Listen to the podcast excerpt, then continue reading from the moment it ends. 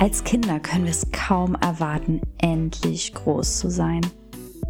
Naja, und wenn wir es dann sind, dann müssen wir einfach weiter wachsen. In Beziehungen, beruflich, privat.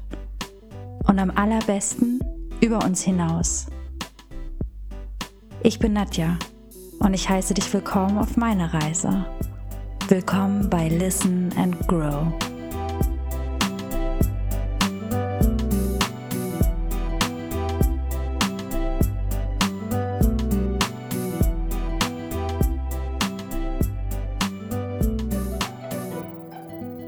Wusstest du eigentlich, dass Frauen am Tag ca. 20.000 Wörter benutzen und Männer hingegen nur 7.000? Also mir war schon immer bewusst, dass wir Frauen bisschen mehr reden und ich werde diese Statistik wahrscheinlich recht weit nach oben treiben, denn meine 20.000 Wörter kriege ich am Tag garantiert locker gewuppt. Aber dass die Differenz dann so groß ist, das war mir tatsächlich bis vor kurzem auch noch nicht bewusst. Doch mehr als auf die Menge der Wörter, die wir so benutzen am Tag, kommt es mir vor allem darauf an, wie wir diese Wörter benutzen. Es gibt halt hohle Phrasen und du kannst diese Wörter füllen mit nichts. also einfach, du kannst 20.000 Wörter sagen und du kannst am Ende nichts gesagt haben. Und dir können 7000 Wörter zur Verfügung stehen und du hast alles gesagt, was je gesagt werden musste. Es ist also nicht nur die Menge, die es ausmacht, sondern der Inhalt. Und ich finde das schon enorm, wenn ich mir darüber Gedanken mache, wie viel ich eigentlich so den ganzen Tag, ich bin ja im Dienstleistungssektor ähm, tätig, und wenn ich mir überlege, wie viel ich den ganzen Tag so laber, also so einfach nur erzähle und so ein bisschen Smalltalk heiße, das wunderschöne Wort, das ich mittlerweile schon nicht mehr so gut hören kann. Und am Ende kommt wirklich nichts dabei raus. Da würde ich mir fast wünschen, lieber nur 7000 Worte am Tag zu sprechen, die aber mit viel Tiefgang. Zum Beispiel ja auch ein Grund, warum ich diesen Podcast aufnehme, weil ich einfach mal was sagen möchte, was wirklich was bewegt und was wirklich eine Bedeutung hat. Jetzt reden wir aber nicht nur davon, wie viel Bedeutung diese Wörter haben und ob du sie einfach so verpuffen lässt, um einfach nur sagst, damit sie gesagt wurden, oder äh, eben wenig erzählst, wie viel Tiefgang du hast, sondern es geht mir hier auch gerade äh, in dieser Folge darum, wie du Dinge sagst. Denn du kannst mit diesen Wörtern, die du sprichst, jeden Tag Menschen in genau zwei Richtungen bewegen. Du kannst ihnen ein total gutes Gefühl oder ein total schlechtes Gefühl geben. Das Wort an sich ist eigentlich erstmal in vielen Fällen zumindest ähm, ganz neutral. Die Emotion dahinter, wie du etwas sagst und natürlich auch, wie es beim Empfänger ankommt, die sind sehr entscheidend darüber, welche Emotionen da mitschwingen und welche sie auslösen. Manchmal sagen wir Dinge mit einer bestimmten Intention, die anders ankommen. Doch es gibt auch zwei Arten der Kommunikation, die ich sehr unangenehm finde. Und zwar ist das die passiv-aggressive Kommunikation, die wir oder besser gesagt, die ich sehr gut kenne aus meinem Umfeld, denn wenn man höflich miteinander sein muss, aber eigentlich denkt, du bist ein Idiot, dann darf man das ja nicht so sagen. Also verpackt man das Ganze in einen kleinen Witz, einen kleinen Scherz und lacht dann darüber. aber eigentlich will man jemand sagen, dass er ziemlich ähm, bescheuert ist oder zu dumm ist, seinen Job richtig zu machen pass doch mal ein bisschen besser auf. Ach, das können wir aber auch besser. Ne, das geht auch noch ein bisschen. Ach ja, hast du dir Mühe gegeben? Na, immerhin. Naja, jeder kennt ja vielleicht solche Dinge. Das Schlimme ist, passiv-aggressiv versteht nicht jeder, spürt aber jeder. Und es ist echt nicht schön, weil du dann nicht mal mehr doll reagieren kannst. Wenn du dann nämlich auf die gegenüberliegende Seite gehst, von passiv-aggressiv, nämlich auf die andere recht unangenehme Weise der Kommunikation, auf die aktiv-aggressive Weise, kannst du ja nicht einfach sagen, wolltest du mich jetzt anmachen, du? Idiot oder was? Weil dann bist du ja der, der hier aktiv, aggressiv ist. Ich zumindest bin dann der Typ, der dann schön mal die Klappe immer gehalten hat und gar nichts mehr gesagt hat. Leider ist das heute auch immer noch so, dass ich dann oft denke, hm, na komm, lass die Person mal, sollen sie reden. Aber so richtig finde ich das nicht und ich finde es auch nicht schön. Und ich habe mir da wirklich viele Gedanken drüber gemacht, wie oft mache ich sowas und ähm, wie viel läuft davon bewusst und wie viel läuft davon unterbewusst ab. Und die passiv-aggressive Form, würde ich sagen, ist oft fast bewusster als die ähm, aktive Form der aggressiven Kommunikation. Denn ich kenne das auch von mir. Ich habe früher sehr schnell, sehr aktiv, aggressiv reagiert und habe all meiner Wut ähm, damit immer sofort ein Ventil gegeben und habe ganz unverblümt gesagt, was ich denke und was ich von den Leuten halte, ohne darüber nochmal nachzudenken. Und wenn ich dann erstmal so in Fahrt gekommen bin, dann war das so ein wie so ein Maschinengewehr schoss das dann nur noch raus. Und dann habe ich mir dabei zugeguckt und gedacht, Nadja, stopp, stopp, stopp, sag nicht noch mehr. Oh nein, jetzt hat sie es doch gesagt. Oh nein, hör jetzt auf bis dann alles raus war. Und die Person, die vor mir stand, die war einfach nur geschockt, wie jemand so krass einfach sagt, was man denkt. Und ich habe mich danach nicht wirklich besser gefühlt. Die Person auf der anderen Seite auch nicht.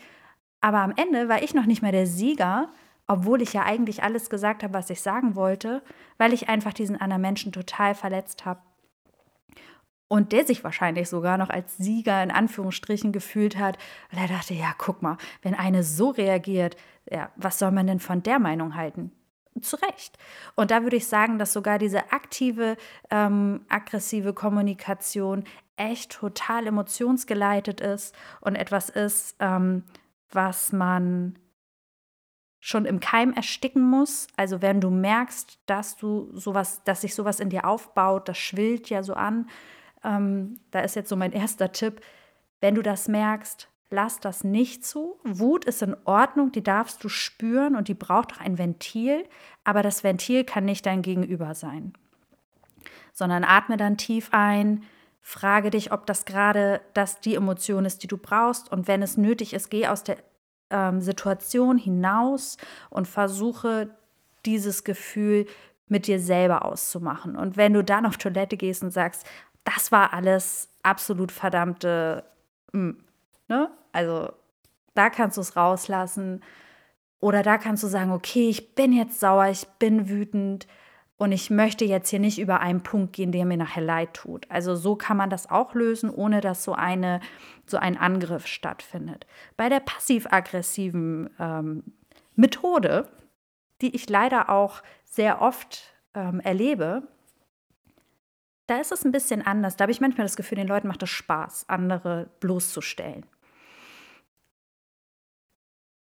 Da muss ich aber sagen, gibt es immer zwei. Ich bin halt nicht unbedingt die, die passiv-aggressiv mit anderen umgeht, aber ich lasse so mit mir umgehen. Und umso mehr du das zulässt, dass jemand so mit dir redet, je weiter du dein Feld steckst und sagst, okay, den Schritt darfst du auch noch gehen, das verzeihe ich dir, da setze ich keine Grenzen, ähm, je mehr wird auch so mit dir geredet. Da kann man dann einfach auch sagen, hey, stopp, das, was du hier gerade sagst, verletzt mich. Das kommt bei mir gerade so und so an. Ich möchte nicht, dass du so mit mir redest. Ich möchte, dass wir uns auf Augenhöhe begegnen. Das ist echt schwer, das zu sagen. Also, das ist jetzt hier gerade klugscheißern vom Herrn, weil nicht, dass irgendjemand glaubt, ich könnte das ständig machen. Ich kann das bei paar, also bei bestimmten Menschen kann ich das. Ähm, ich habe aber noch ganz, ganz, ganz viele Übungsfelder, wo ich das noch trainieren darf. Trotz alledem gebe ich dir den Tipp, wo du es kannst, da mach es. Da fang einfach schon mal an. Also übe an den Menschen, die dir das nicht übel nehmen, beziehungsweise die du einfach liebst und mit denen du auch ganz offen und ehrlich sprechen kannst. Also ich kann mit meinem Mann tatsächlich wirklich über alles sprechen und auch alles sagen. Ob ich verletzt bin, oder auch freudig oder was auch immer. Ich kann wirklich alles sagen. Und das ist natürlich super, weil wenn es da mal so ist, dass ich mich angegriffen fühle, kann ich auch sagen, ey, ich habe gerade das Gefühl, du greifst mich hier an, was ist los? Das kann man ja nicht bei jedem Menschen, aber du kannst es üben und dadurch fällt es dir immer leichter, das auch bei anderen zu machen, zum Beispiel auch bei deinem Vorgesetzten.